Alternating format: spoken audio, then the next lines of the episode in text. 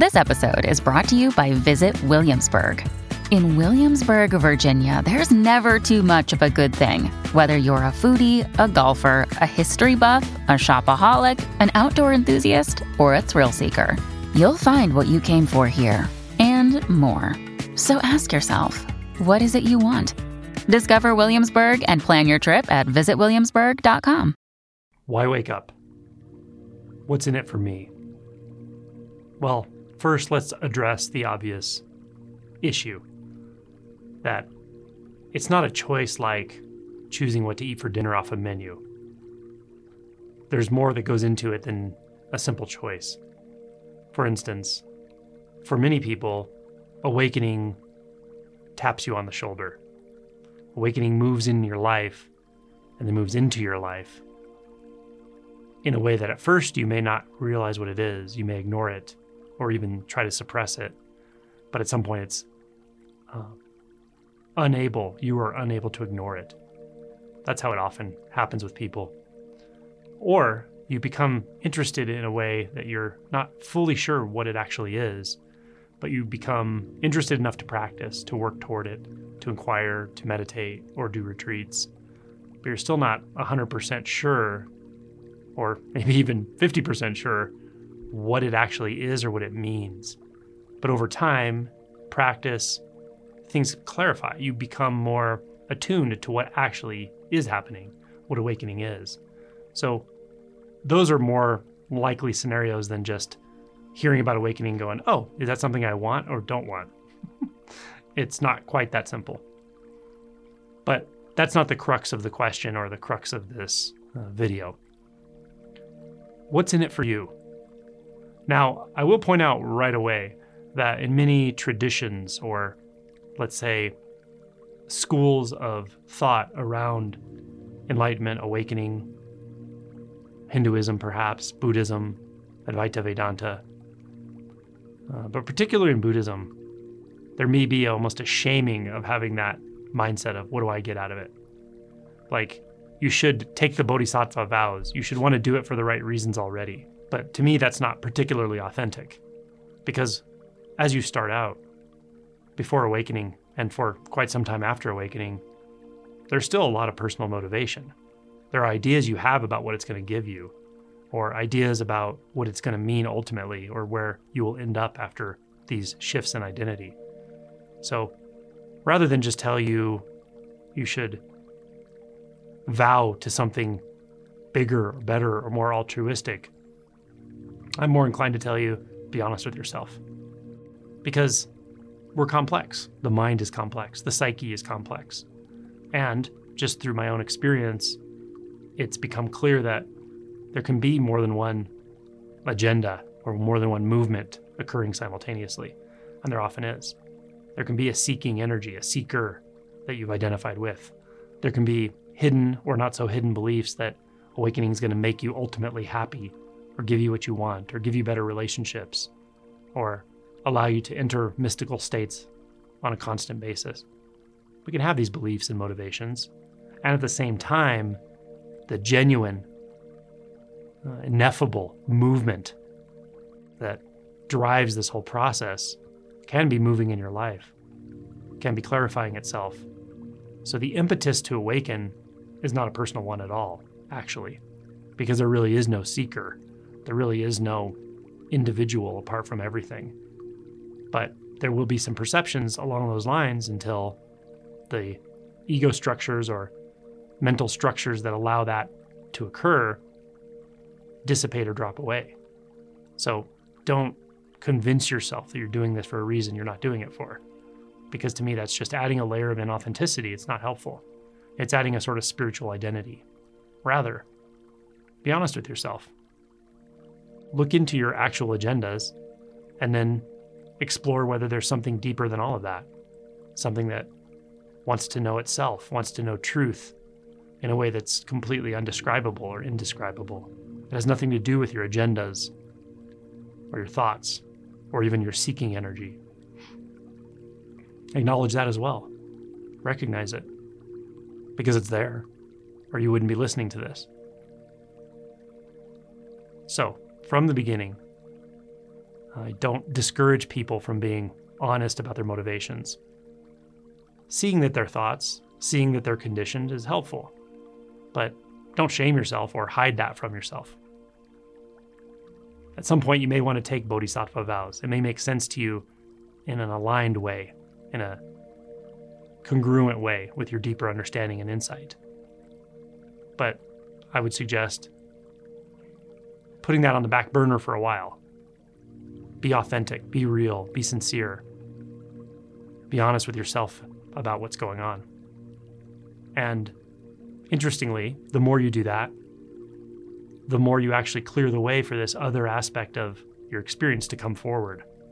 That which does not recognize an individual at all, doesn't recognize any particular agenda, doesn't care about your thoughts about the imaginary future or past.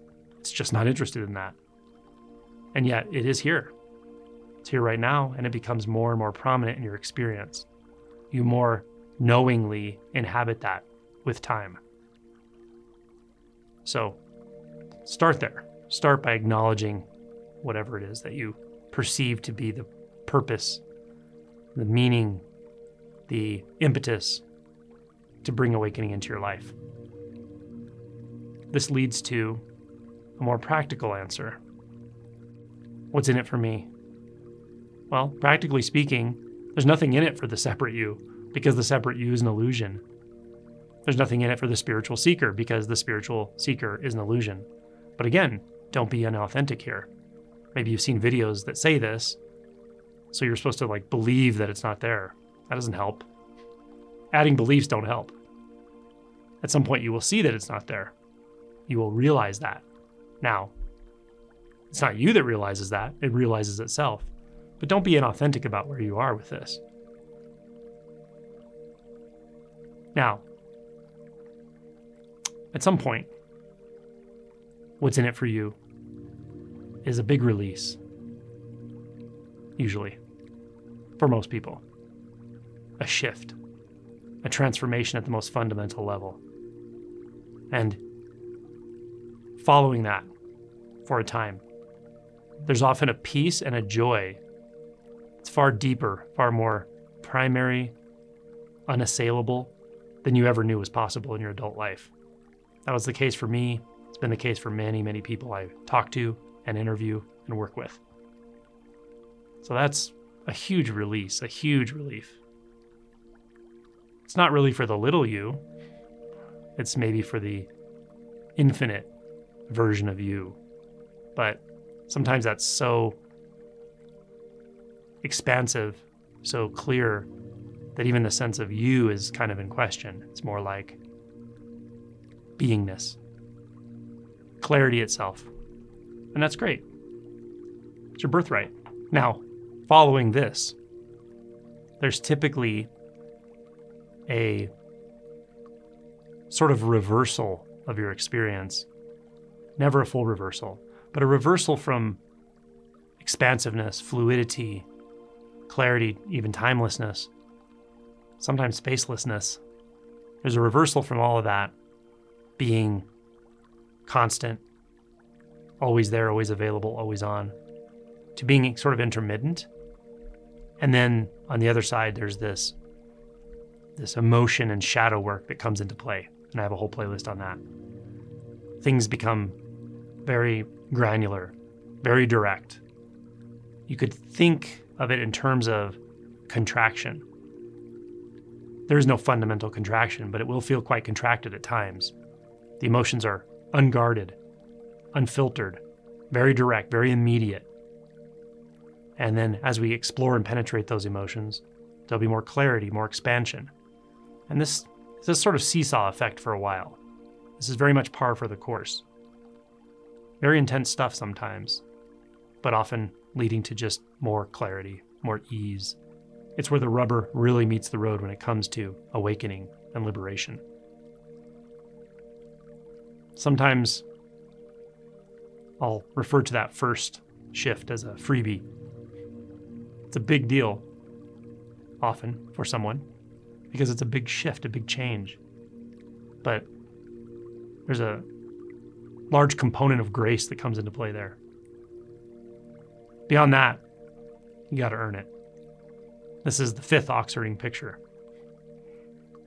They refer to it in a specific way that really goes back historically to the flavor of Zen or Chan.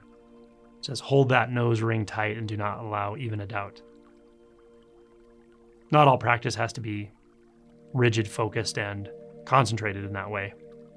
But there's a truth to this that there's a lot of work to do to tame that bull. It's been untamed for a long time, it's been running rampant. So, it takes a time after that initial shift in the honeymoon period to clarify a lot of this shadow material, investigate, integrate, and on and on. So, what's in it for you here? An opportunity to integrate things at a far deeper level than you would have ever been able to without awakening. You won't even always want to be doing it. It can be, as I said, very direct and intense, but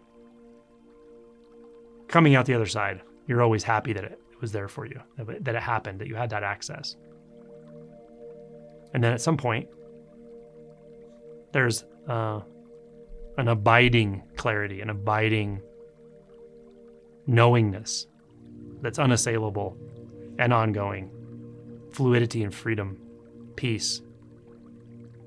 But nothing fixed, nothing inherently existing when we get beyond the insight of non dual and of no self, anatta. Things just look very different. You're no longer concerned with what's in it for me, with awakening or anything else in your life. You're more concerned with presence itself, non dualistic, luminous presence, and its underlying empty nature. So the problem is solved here from the standpoint of what am I going to get out of it? Because it's a moot point from here on out. You could say the sense of self is so expanded, so clarified, so fully integrated into all sounds and sensations thoughts, consciousness, movement, stillness, that to talk about a self doesn't make sense anymore, an individual self. So it becomes about the process itself, the Dharma, unbinding, and the unconditioned, which drives this whole process. It's a sort of love affair. There's a joy to this, even when there are painful things happening. It doesn't really matter. There's an equanimity that's all pervasive. So there's a freedom here. But interestingly, it's a freedom from a lot of what we thought we were going to get. It's a freedom from seeking, a freedom from identifying with a separate, discrete, struggling self, freedom from needing anything any certain way. It's quite beautiful. And it's well worth all of the trouble effort, struggle, release, surrender, confusion, grief. So it's the ultimate gift, but there's not really anyone separate to receive it. It's a gift unto itself. The gift of empty clarity, ultimately.